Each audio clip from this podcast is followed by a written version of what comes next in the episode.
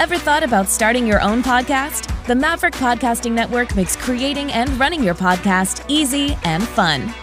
Visit maverickpodcasting.com to get started today.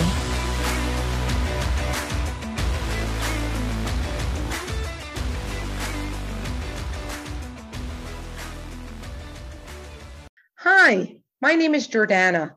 You're listening to The Ultimate Guide in my podcast, Drink It In. In this series, we hear from some of today's most influential therapists and life coaches in the Jewish community. I gained so much insight from each one of them, and I know you will too. Enjoy this episode.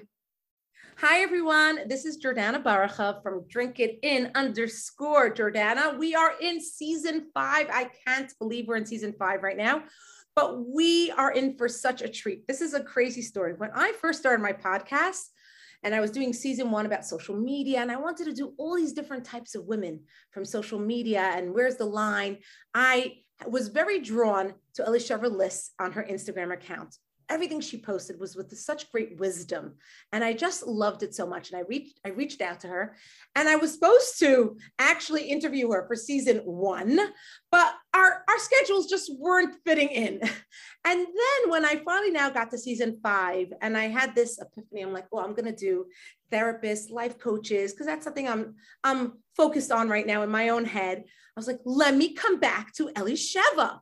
Oh my gosh. And we are finally making it work. So, Elisheva, could you please introduce yourself to everybody? Hi, thank you so much for having me. It's so nice to be here and talking to you. Um, I love your energy. It's so like smiley and bubbly. I wish your your podcast audience could see your smile. Oh, thank you. Thank Maybe you share the video. Um, anyway, yes. Hi, thank you. I'm Ellie Liss. Um, my my official title professionally is LMFT, Licensed Marriage and Family Therapist. Um, but I've actually been very privileged because um, I, I, write about this in my book, but I like to tell this story is that a number of years ago, I came across an old essay that I had written when I was, in, I think, in second grade.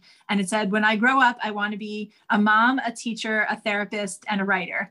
And um, and I, I, was like i kind of got the chills when i saw that because i'm like oh I, I, really had the opportunity to do all of those things. Um, and so when i was in my 20s and in grad school i was i was teaching at the high school teaching high school and college and a little bit of adult education um, then I went to school and I became a, a licensed therapist. Um, I started writing, I started blogging and writing articles about therapy topics. And then I got to write a book on one of the therapy interventions that I tend to use a lot. And um, and most recently i've become and i'm a mom thank god. And um, that's first and foremost. Um, and uh, and i'm also now a digital educator. So I, I really have gotten to do all of the things that my seven year old self wanted to do which i'm really really grateful for and find extremely fulfilling. And i also kind of get to weave in and out of those roles. Like i still get to teach. Um, I still get to uh, write and um, and and see clients and lecture. So a little bit of everything. It's it's uh, you know really gratifying work. Thank God. And I feel so honored and privileged also to have you here because I'm gonna. There's so many things that you touch on that it's so funny that I feel like our lives collide a little bit in that sense. Well, I'm a mom also, and I'm also a teacher, and I'm also like transitioning professionally a bit. Um, I'm now down to half a day. And what's even funnier is when you said you were seven, you wrote this um, this essay of yours. When I was six, I gave my first class. It was I, mean, my audience has heard it before. I go. I was in a bungalow colony and I was doing a whole dance routine in front of my bungalow and I was six years old. And the ladies of the bungalow colony came over to my mom and like, can Jordana give us a class? My mom's like, she's six. like so fun. they're like, we, we don't care. And my mom's like, but she's six. I go, no, no, you no, were no. already performing and educating. Yes, and, and I gave a class. I gave an exercise class. I was like uh, Jack LaLanne, uh, you know, giving these classes. And the lines that they remember, I would say, lift those legs, ladies. Or I'd walk up and down the, the rows and I'd be like, okay, just because I stop doesn't mean you stop. I'm watching you now. And if it rained, we went into the clubhouse. I mean, it was like, it was crazy. Some people are just born to perform, like born right? for the stage. It's, it's, yes. it's so funny. So that we have that in common, and and this transitioning, and and it's just like unbelievable how you've transformed this career of yours and truly it's so it's so i think it's so powerful and empowering to hear a religious jewish mom you know accomplish so much so many times people say how do you how do you get it done how do you do this and, and, you just know that it, it, you could get it done and and it, it is doable obviously there's always it's hard.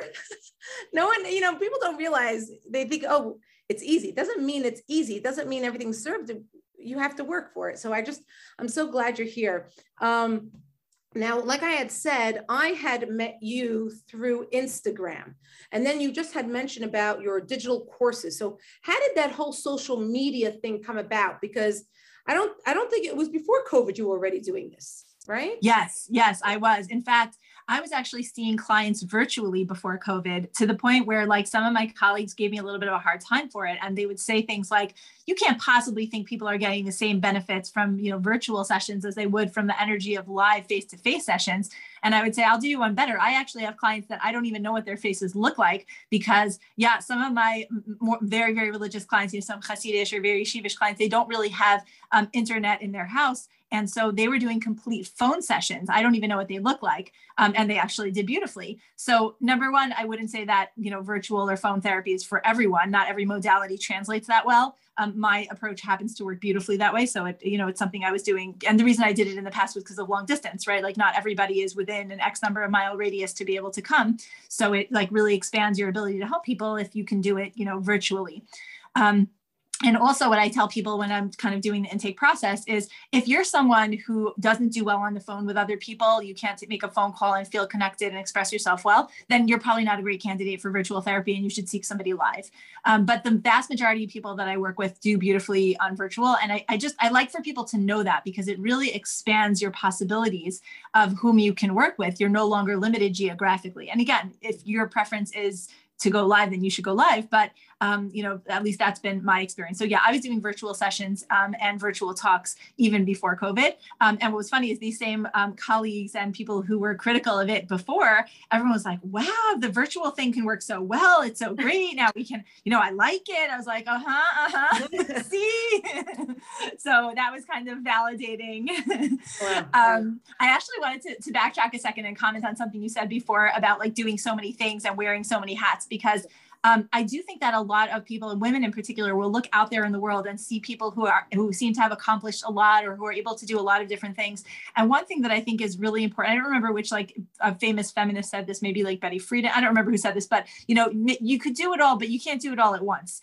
Um, right. You know, number one, it doesn't happen overnight, and number two, there are certain things that like you, sometimes you could just focus on like one or a couple things at a time. And so, let's say, for example um, you know, being a teacher and a therapist, you know, so I, that overlapped a little bit for me. Um, but but ideally, you you don't necessarily you want to kind of be focusing on one thing at a time. When your kids are little, for example, um, you know, if you have babies or little kids, you're not going to be able to give them the same attention that you would, you know, if you weren't a career person um, you know, and so at different stages, like very often, a lot of the things that I do, like I'm also a homeschooling mom, so I had to structure my day a certain way to be able to be available for my children, be available for my clients, be available for myself for continuing education, for self care, um, for my marriage, for my social life, you know, and and that that's a really tricky balancing act.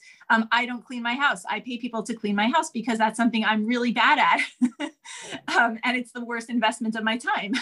Right. um, so you know so you know that something's got to give for me it's housekeeping because that's the thing i'm worst at and i don't enjoy and you know thank god because i work i can i can delegate that um, you know and so i just think you know for, for people who are feeling kind of like uh, intimidated or overwhelmed when they see you know other career people or especially women you know it, it, takes time and it's okay for it to take time and not everyone has to do everything all, all the things you know it's good to sort of like figure out like at every stage of life reevaluate you know what is the best use of my time and focus and energy because that really is a, a very precious resource so I just wanted to comment on that.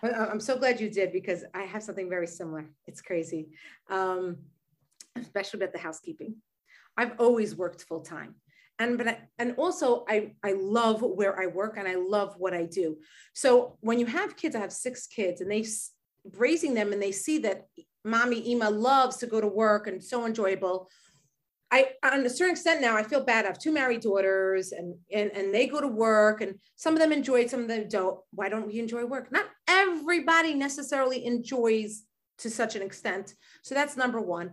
Also, you know, even though my children lived in the home and they saw I had full-time help every day from, I think it was from eight to 5.30 every day I had full-time help except for Sunday and, and, and Shabbos. But Monday through Friday, I had help I don't know when the last time I did laundry. You know what I mean? Something like that. And and in their mind, they think like I'm superwoman. And I would even go to like a, a therapy session with them, and and the therapist would say, you know, uh, she says you're so amazing. She says you're so this. I said, I said, yeah, she does. Does she also tell you that I don't clean?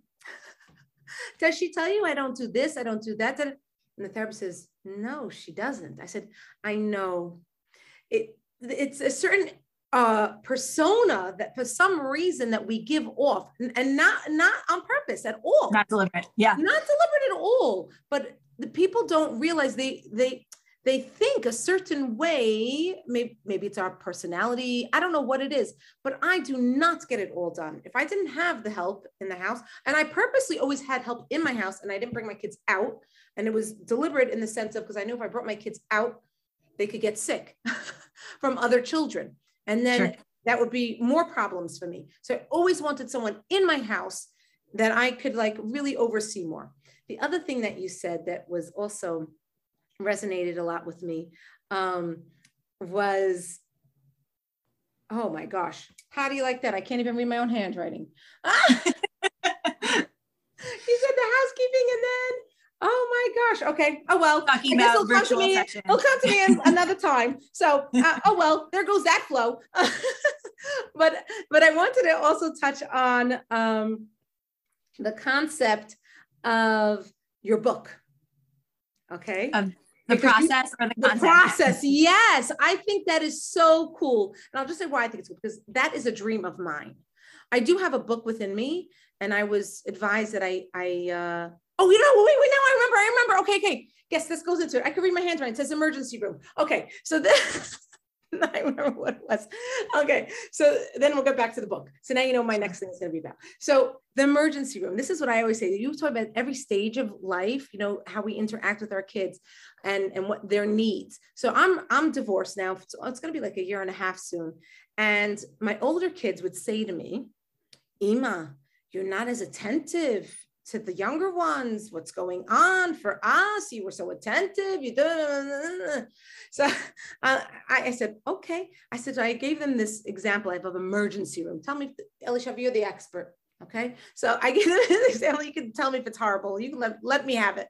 I told them when i was in the marriage unfortunately obviously there was a reason why i got divorced. There was a lot going on a lot of turmoil a lot of dysfunction i would say in a certain way. And I was always fixing, fixing, fixing, fixing, making sure the kids are okay. They, they weren't hurt from this, they weren't hurt from that. Like just trying to fix things up. And I felt like I was like in an emergency room. You know, when you're in the emergency room, someone's always taking your Triage. vitals, your check, yeah. you know, this nurse comes over, this doctor, this attendee, da, da, da, da, da, nonstop when you're emergency. But then when you're stabilized and they get you to a room, not everybody's checking on you on every two seconds because you're more stable. So I told my older kids, we're no longer in the emergency room. We have now been admitted into the room. so you don't see me attending to the kids the same way as before, but I don't have to as much. I have check-ins. I spend time. It's not like I ignore my kids. I mean, this I'm not ignoring my kids, but I'm just saying it's just so different. The older kids are looking at me now and how I interact, but they don't they don't understand the the how the family dynamics have changed and how I am now changing as a mom. Did that did that example make sense? Yeah, it made a lot of sense. You know, we call that survival mode you know okay. that there's a, a, certain like adrenaline that courses through you when you're in survival mode yes. um, which you know we've all always only lived in our own lives so we never get to sort of like step out and try on somebody else's life for a day or two so that's the paradigm that we have so even though in your case, you know, you were trying to shield your older children from whatever distress was going on in the marital unit of the of the family, so you like probably overcompensated by trying to take extra good care of them and protect them, and right. Um, but actually, even for people who aren't dealing with a tumultuous marriage, there there's a kind of a stereotype of like sort of helicopter parenting the parenting the first round of kids, uh-huh. and then by the time you know they talk about like people feed their oldest kid organic, and by the youngest they're drinking Coke out of a sippy cup, you know. So you know, so there's anyway sort of a natural evolution of like letting go of that need to like parent so intensely. Um, and there's really something to be said for a little benign negligence negligence is a terrible way to put it. But you know I, I think that a lot of parents start out by hyper focusing on their older kids and maybe like some of those the kids further down the family actually do a little bit better without so much parental intervention. Again everything could be extremes you know? right. Right so so yeah so but 100% you know I, I think that there's definitely something about you know and kids who are raised in the same family aren't necessarily raised in the same family because what your family history was transpiring you know when your oldest was a preschooler it looks very different. My kids i mean um, my, my kids like to sometimes compare notes how and they're relatively close in age. My oldest is 22 my youngest is 14 so they're not like so there's five of them thank god you know and so so there's not a huge range um, but it's enough of a range as far as like what our family was experiencing at different stages and how we evolved as parents and our values and our rules kind of evolved with us. And so you know i think that makes a lot of sense and um, you know it sounds like you have a great relationship with your kids. So, you know, whatever mistakes you made along the way, they were giving brave reviews to their therapist. So thank you. Thank you. Okay. So yeah, now, now, now that I remembered what I wanted to say, now we're yeah. back to the book. So yes. this is the whole thing. One, I'd love you to tell everyone the title of your book, what your book is about, and then um, how you came about writing a how long did it take you? What was the like the process of it? Like I just I'm enthralled. I want to know. I want to know it all. Go ahead. My pleasure. So now you say you've been teaching since you're six. I've been writing since I was six. You know, okay. for as long as I can remember, I always had like a little like you know marble notebook or notepad or something. I was in the middle of some kind of usually fiction story, sometimes poetry. You know, I always I was a very weird kid, totally nerdy, um, and I I loved writing um, mostly fiction, but also, you know, kind of journals and thoughts and, you know, poetry and you know, kind of philosophical stuff. I was like editor of my school newspaper and yearbook, you know, that kind of stuff. Right. I always loved writing. And so um, I actually thought I would publish a lot younger than I did. I ended up publishing when I was around 40. I was like, you know, if I don't get to it now, it's like midlife. Um, but I had written articles and blog posts and I always enjoyed it. And um, eventually I was just kind of like, I really want to write my book, but I, I wasn't clear at, at what point, like what the book was going to be about or something. I just knew I had all these different thoughts that I wanted to share. And then I started to write, the book is called Find Your Horizon of Healthy Thinking. Um, and it's about a narrative therapy technique that I sort of developed in, in collaboration with different clients over the years on sort of trying to take, um, I can summarize it in like a minute or two. Basically, it, the, the theory is that um, any thought or feeling or relationship or challenge or anything that we go through, we can interact with in one of three categories of ways um, what I call below, on, or above the horizon of healthy thinking. And I use a metaphor. I was on the beach when I thought of this. I have a beach not far from my house, and I like to walk there for you know exercise and a really really limited extra stroll, really.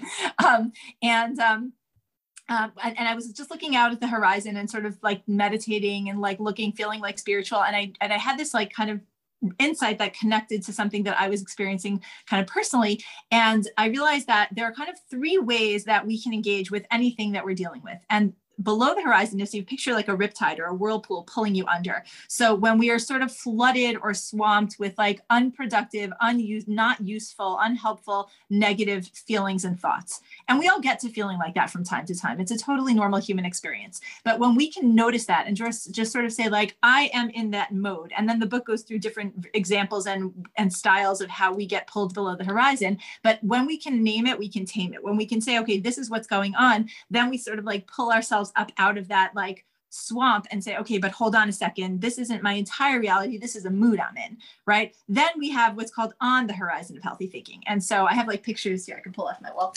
I have um, like pictures on my wall to show these metaphors of like a uh-huh. sailboat bobbing along the waves of the horizon. And that that's when we just sort of acknowledge reality for what it is. We just sort of say we take that whole intense negative charge out of it. We say it is what it is, and we start dealing with it like as is.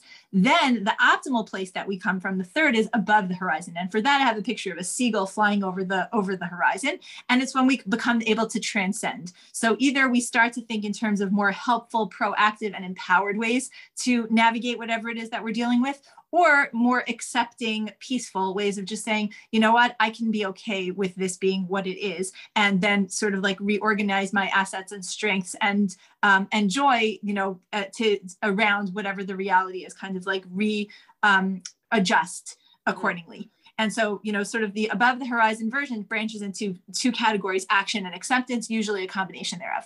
Anyway, so this was like the the core idea behind the book but basically i had started writing it as an article and my son who was a teenager at the time um, he was like sort of reading over my shoulder and um, i was like do you like this idea and he's like i like it but ma it's not an article it's a book And I looked at him and I was like, oh, you're right. This is a book. This is not an article.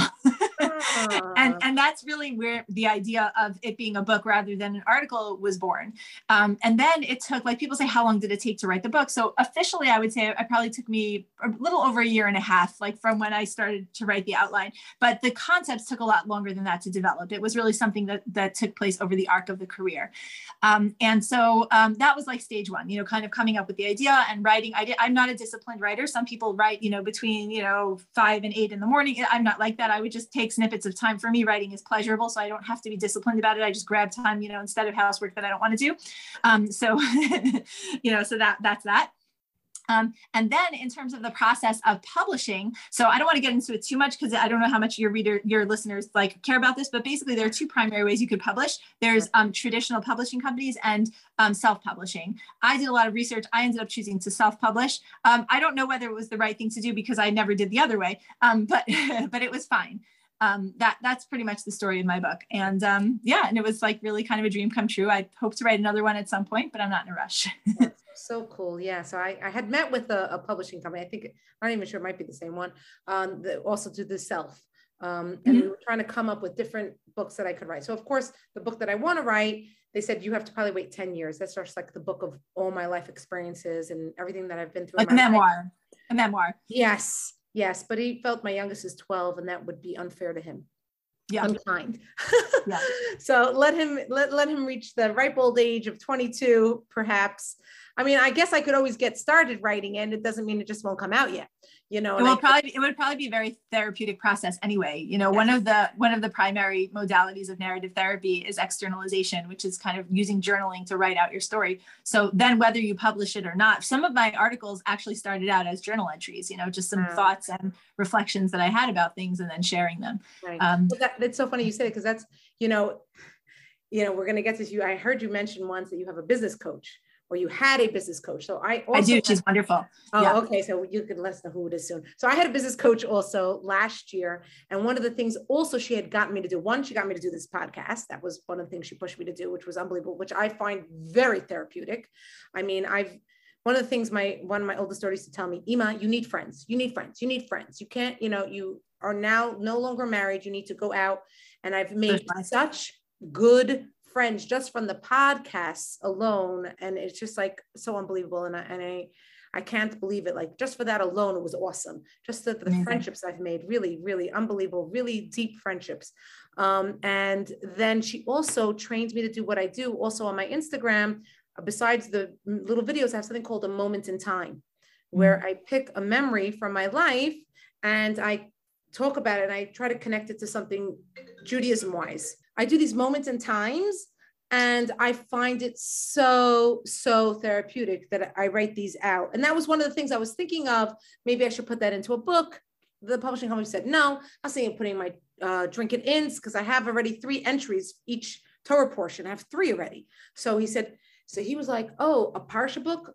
There aren't many Parsha books written by women. That would be cool, but no one's going to buy it. like, oh, okay. Anyway, but that was, uh, but that I was just curious about that process. Very cool. So let me hear about this, the business coach. Like, what what made you think to get a business coach? Uh, uh like, tell me all about it. Sure. So it was actually sort of um, a, a process, process, you know, kind of like an arc, um, an evolution, which was that um, first, I was teacher and I loved teaching, but there were aspects of teaching that, you know, I guess for me, the primary reason for moving out of teaching was that I really found that I enjoyed working with people more than working with curriculum. And so I, I just, you know, kind of went back to grad school. I'd always had in mind that maybe I was going to go back to grad school and become a therapist. And so that's what I did. Um, and also what I really loved is that eventually my hope was to go into private practice, which thank God I was able to do, you know, fairly, fairly early on in the career.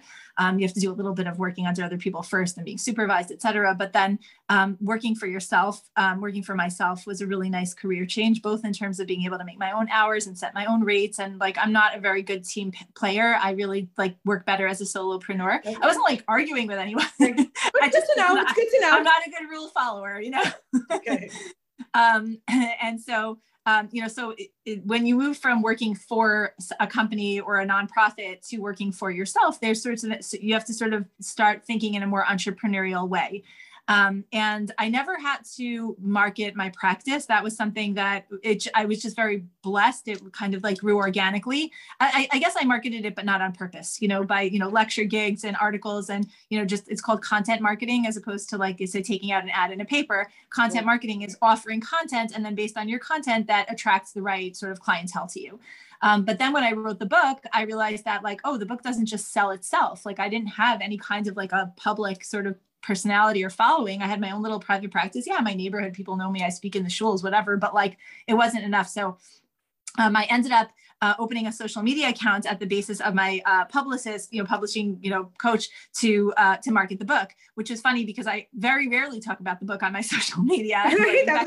Most of the engagement that I have, people are like, "Oh, you wrote a book." I'm like, "I'm really not doing my job here." Um, but I started learning a little bit more about marketing. Um, shout out to my coach, Heather Parody. Um, Heather's more than just a business coach. She's like, um, she's a creative and she's a multi-passionate and she's just really someone who's kind of like um, a one-stop shop for someone like me that has um, IP, intellectual property. But I had, I actually really originally went to her because she um, was the uh, podcast producer of a good friend of mine, my a friend of mine who was doing a mental health podcast. And um, and I said, oh, you know, you're not techie. Who did who does your podcast stuff for you? And she said, oh, you need a Heather. So she directed me to Heather, and I called Heather, and I actually thought I wanted to launch a podcast, but in our um, uh, a clarity call, she's like, Alicia, it doesn't sound like you want to do a podcast. It sounds like you want to create digital courses. And I was like, oh, tell me more about that. and um, she totally guided me properly, and she told me, you know, um, this is what you would do digital course wise. I found writing doing, you know, creating the digital courses to be a lot easier than writing the book. They're both very enjoyable, but totally different processes. Um, significantly more lucrative, but that also could be because I didn't know anything about marketing when I wrote the book, whereas Heather really held my hand and taught me how to do the marketing for the course, which I think makes a big difference. But at the same time, um, just in terms of from a business model perspective, um, a course is something that you, uh, for a book, you have to invest a lot of your own time and money into before you ever see an audience for it. Um, whereas a, a, digital course is a much more sort of a biofeedback loop with your audience. You can do it like a, a drip schedule, you know, like create it and, and drip it out um, and get feedback from your audience. So was just, you know, just from a, an entrepreneurial perspective, a, a much better um, experience or a much, a much easier process to do. Again, having the guidance along the way really made a big difference. But I did have a book coach also. So I, I guess I could compare the two. Um, yeah, sorry, go ahead. So you mentioned your digital courses. Are yes. you, what are, what are the ones that you're giving right now? Okay, so actually, most of the all of the ones that I have at the moment are pre-recorded. That doesn't mean I'm never going to oh. go to just yeah. I mean, occasionally I'll do like a class on Zoom or a multi-part class on you know Zoom, but oh. um, I actually like the idea of what Heather calls repurposing, so that even if like you speak once, then you put it up as a, a mini course, you know, and then people can re-access it if you missed it the first time. It's kind of like on Instagram, you do a live, but then you have it as your IGTV if people want to catch it afterwards. But this is just right. a product that you know people purchase as opposed to um, you know as opposed to free free social media content. Um, so, but that, that's not how I did. The primary course is not the first one that I did, but the main one that I was building up to, again, at Heather's recommendation. I wanted to do the course on Horizon of Healthy Thinking, but in our discussions, she said, What else you got? And um, I started to tell her that I have an accidental specialty in my therapy practice treating sexual dysfunction. And I call it accidental. I never intended to go into that area of expertise, but God sent me there. And this is like at any given point, like probably 75% of my caseload is sexual issues and um, not all sexual issues. There's a bunch of sexual issues that I don't treat, but this is, uh, you know, uh, usually marital sexual dysfunction. Anyway, um, that is that's my area of expertise. And as a sort of a corollary to that expertise, anytime I would give a lecture or go speak somewhere or be interviewed, always uh, in the q&a it would come around to some people would start asking questions and the audience would always come alive on the following issue how can we teach our children to be better educated sexually than we were? That was always the problem. Like people regardless of like the community the background like people always just wanted more information in this area um, you know particularly in the religious demographic which is the which is my main demographic but even not. Like i feel like most adults if you speak to them you know did you feel like you got healthy, accurate, well-rounded sex ed, they're going to say no, not enough, not good enough, and there were repercussions for me. Mm-hmm. Um, and so this is this is something that people were really clearly wanting to hear a lot about. There's something that a lot of people, even therapists, are not comfortable talking about. Um, I wasn't super comfortable talking about it myself at the beginning, but it like kind of dropped itself into my lap, and this became an area of sort of specialty for me. Um, I trained, you know, under sex therapists and really kind of ended up having to make myself more knowledgeable on it. Um, and I realized that, you know, this is the kind of course that really I didn't know it could be it exists. I just I didn't know of one. And so my primary course that I offer is called um, Sacred Not Secret: A Religious Family's Guide to Healthy Holy Sexuality Education. And it incorporates um, from a Jewish perspective, although not everybody who takes the course is Jewish. I have some religious Christians who relate to the Torah content as well because I try to make it, you know, translate everything into English anyway. Um, but um, it's you know sort of God faith based um, values, but really honest and open, no euphemism, very biologically accurate, clear information for parents and educate. This is another interesting twist, like a plot twist. I created the course for parents and educators, right? For people who are in the in, in the position of teaching children ultimately a significant percentage i don't know exactly what number but a lot of the people who take the course are not parents they're not educators. Some of them are not uh, are single. They've never been married. Mm. um, a lot of these people are using and some are married but not with children yet. A lot of the a lot of the learners are using the material to heal their own inner child. We're mm. saying like you know for me it was so traumatic what i wasn't taught as a kid and the repercussions that it had on my own development or experiences that i had or or, or you know becoming sexually active whenever i did it was so it was so traumatic traumatic that you know it would have been so nice to hear it this way. And there's something about like their inner child kind of hearing what would be good to learn and knowing that if they have children this is how they want to teach it to them that that's very therapeutic for them Wow. So that's not what the that was not what I had in mind for the course, but I've gotten some of the most beautiful emails from people saying like, you know, I sat and cried with my husband. We re- we did this together, and I told him things that I never told him before, or you know, so really, um, you know, this has been a really gratifying. That was like sort of my magnum opus, like the main, like I put in the most work in it. Um, it's the you know, it's the longest, biggest course that I have, um, and that's yeah, that's the main one. I've also done a few others. One on like private practice pro tips for therapists, just kind of like some tips that I you know supervise things I teach my supervisees. Um, another one about homeschooling, another one about how to make the most out of your therapy experience. Um, for like the someone who's going to therapy for the first time or even not for the first time but hasn't had a great experience in therapy and wants to learn how as a client they can be more empowered. Um, there are one or two others that i'm not remembering but those are shorter courses. But yeah so that's that's what i've done. And you know thank god for heather because i'm very low tech. So i you know you had mentioned saying the inner child and things like that was there any life experience you know sometimes you say like somebody um, had a parent who got sick and then they that inspired them to become a doctor or you know you had a lot of pets growing up you want to be a veterinarian. I don't know like you know what i mean? Was there anything that it from your childhood that you could recall besides the fact i got it that you're an author you write okay got that. Was there anything that like you saw as yourself as a child that really prompted you to go to through the route of becoming this therapist I guess I guess you could say it's in my blood. My dad's a psychologist, ah. so um, you know, so it was very a very sort of like therapy literate kind of home. There were like psychology books around, philosophy books around, and my dad was very generous, kind of like sharing um, theory information. Obviously, never information about his clients, but um, you know, but just like the idea of what therapy was and psychology was very much like sort of mixed into the baby food of my home. Um, also, I grew up in Manhattan on the Upper West Side. And so my home, which probably is similar to a lot of the other uh, Orthodox homes on the Upper West Side, we always had really interesting company at our Shabbos table. Mm-hmm. Um, and so, and I guess a combination of the fact that my dad's a therapist, my mom is also very much a people person and educator, um, you know, they would sort of like bring out really fascinating human stories. Mm-hmm. And um, the conversations were just very um, unique and um, informative and expansive for us. So we kind of grew up in a culture of appreciating people and their life stories. Um, and sometimes there would, you know, there'd be very painful stories. So it really helped, you know, it made me appreciate, you know, growing up in a loving home. Um, but yeah, I think just, you know, kind of being surrounded by people talking about their lives and, you know, having a father who was, you know, blessed to have a very fulfilling, is he should live and be well, blessed to have a very fulfilling career in a helping profession as well. Um, I guess I guess that would be kind of it, it, was almost like I didn't, you know, sometimes people have to go through like a thought process of like, what do I want to be when I grow up? For me, it was almost like, which of the things that I know I love doing am I definitely going to be doing for most of the day? You know, it wasn't so much of a choice as much of a as it was a calling. So I, I guess, yeah, I guess maybe those would be those would be the, the the pulls. But honestly, it was almost like a spiritual draw. You know, like sometimes you just like you say something or you write something and you're like, I don't even know where that came from. It was like, you know, kind of like being being propelled, you know. So I, I think that's yeah, probably how I ended up. It's funny you say that, you know, I I'm, I'm the youngest of four. My, uh, my three siblings were all dentists, and my father was a dentist, so it just Oh, made how sense. funny. And I, I, I used Exactly. to, uh, exactly, and I used to always say, in order for me to get along at this Shabbos table, I need to go to dental school.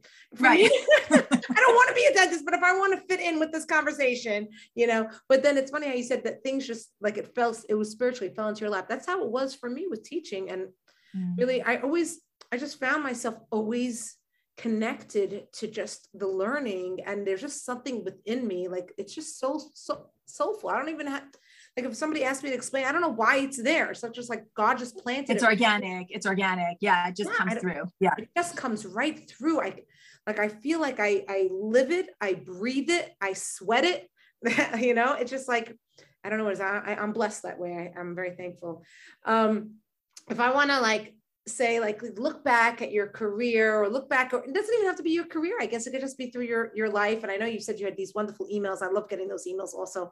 Listeners people love emails and getting feedback no matter who you are. You send a send an email to your husband i don't care to your kid let them know you're proud of them. Everyone loves feedback okay? But uh, looking back or do you have like the, these moments like you're like i'm so proud of myself at that that this moment is like oh my gosh that's like a proud moment of mine you got any of those Yeah. I think one of the most challenging things about being um, a confidential practitioner is that you're just bursting with these incredibly life affirming stories that you're never allowed to share, you know? And so um, I think one of the ways that I manage that, you know, because I am on the one hand expressive, you know, kind of a, a teacher personality, but I also am very, very like, extremely protective of, of my clients you know privacy and confidentiality is that i have a policy with my blog. Um, my blog has over 100 posts. I, I write a lot about you know the patterns that i see um, in human interaction. I have a colleague rachel herkman who had who put it very well. She said i write not about people but about patterns. Um, and so um, you know and so my rule say is Say that again. say that again. I love that. I, I i don't write about people i write about patterns right? Is that a great line? Rachel yes it Herkman. is. That's And- that's gonna be the post.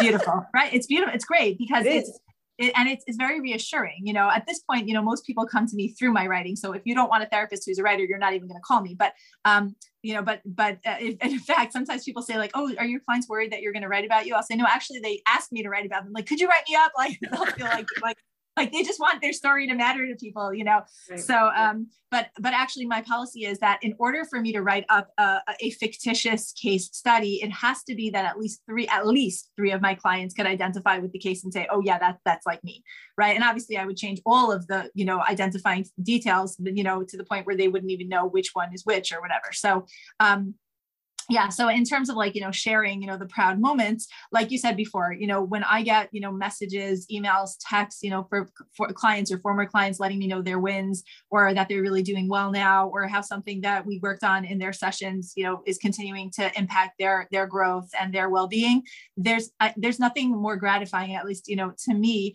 than getting that that feedback that confirmation that the work that you're doing actually is making a difference in the life of other humans because like to me that's kind of like like one of the biggest things that we're put here in the in the world to do. Um, you know and you know you got to make a living so sometimes you get paid for the chesed that we do. Um, but but it's it's it's incredibly um, affirming and encouraging to know that the work that you're doing um, really is impacting someone and not even just in the here and now of like oh that felt so good that was a nice session but like later on to hear back like i'm still doing really well i'm still using the tools that that we worked on i'm you know. So to me that's that's like the biggest joy. Um, and then being able to sort of like recycle the experiences and the stories and use them to educate other people. One of the things that i get a lot of feedback from on my blogs from people that i don't know you know total strangers will write in and say how did you know my story? Oh this is a cute story. I i had a client who um, wrote to me and saying wow i see you wrote my story. You know i don't i'm not upset. I'm glad that you wrote about it because now people will know and you know and, and hopefully they'll be um, you know they'll, they'll take they'll learn a lesson from like everything that i went through. And i was like which blog post did you think was about you? And she said she she told she told me and i said look at the date. I had written it before i ever worked with her. Oh god. and i was really glad because i could tell that even though she said that she wasn't upset i think she was a little taken aback. Right. Um, but I, I think one of the nice things about being able to write about psychotherapeutic topics, particularly sexual topics, which a lot of people aren't comfortable talking about, particularly in the religious community, is that you know the most the most common message that I get and I love is saying, oh my gosh, I thought it was just me. You know, like people saying like Brene Brown actually wrote a book by that title. I thought it was just me, but it wasn't um, and and people saying like wow I, I had no idea that i wasn't some sort of like deviant situation but that actually this is a phenomenon and something that you know needs to be talked about a little bit more. Um, so that that also is very gratifying because you know as practitioners there's a limit to how many like to the number of people that we can work with one-on-one. But as writers and educators there's sort of a passive stream of availability of people being able to access the content that we create um, and that that's also incredibly gratifying to you know to know and to hear and to to have that confirmed that like what you're saying is actually helpful um, means the world. Right. That's so funny when you know when you started talking and i asked you about your proudest moment i have a proud moment for you. Not, not my own i'm saying my proud moment was when I, I think it was last week that meaningful minute you joined forces with meaningful minute and you had a post and they posted you. For me i've been i've been i've been hounding meaningful minute, I think, since Pesach now. Please have more women. Could we set up a meeting? Could you please have more women? Could you please have more women? Could you please have more women? Women, women, women, women, women, women right? And then when I saw you, I'm like, ah, yay, for a woman. And it's Elisheva. This is awesome. This is awesome. I was so that was my proud moment for you on your behalf. For me, I'm like, I'm like, I was, you don't even know. Like, I'm like driving them crazy. I think every week I must text him, women, you know, because I, I, think it's so important. Well, listen, I'm not the only one. He's interviewed a lot of women. That meaningful minute filming was so outside my comfort zone. I was so not comfortable doing it. Um, but he really like kind of talked me into it. And I'm glad that he did because it's it's good to go outside our comfort zone sometimes. he did a great job. I thought it was awesome. I think it was just fantastic. Now, if people want to reach you, what is the best way? Even though I'm going to have it on my podcast, we'll put out everything that you want me to put out, but just say right here, what's the best way someone could reach you? Thank you. The best way to reach me is either via my website, elishevaliss.com. There's a submission form, and that goes straight to my email, which I see daily. Um, or if you want to email me directly, that's fine too. The email is speak to someone at gmail.com. Um, I do have an Instagram handle. Um, I think it's liss underscore Elisheva. I don't know if you search Elisheva Liss on Instagram, it comes up. But honestly, for professional things like either to be a client or to lecture, um, email is better because I don't see all the DMs. Okay. Um, so yeah. So anyway, yeah, no, thank you and and I'm going to definitely put a link also for your book. So we're gonna we're gonna you. you. know pound that book out there, okay? But and the courses are also accessible yes. on the website. Like okay, one the thing that, on the website. Heather taught me is to like have all of your work accessible like the, the website is the center of everything. So the everything the book and the courses and the blog posts and, and some video content is all accessible on the website. Oh excellent excellent. This has been such a pleasure. Thank you Likewise. elisheva for your time. I know precious. Oh my gosh this was awesome. You're a powerhouse. I loved it. I loved every minute of it and i'm sure the audience will as well. Thank you so much. My pleasure. Thanks for having me. Have a great one Thanks so much for joining me on this episode of Drink It In the podcast. You can find all my episodes and so much more at maverickpodcasting.com. Come connect and say hi with me on Instagram at drinkitin underscore Jordana. If you like the show, leave a five star rating wherever you listen to podcasts. See you next time.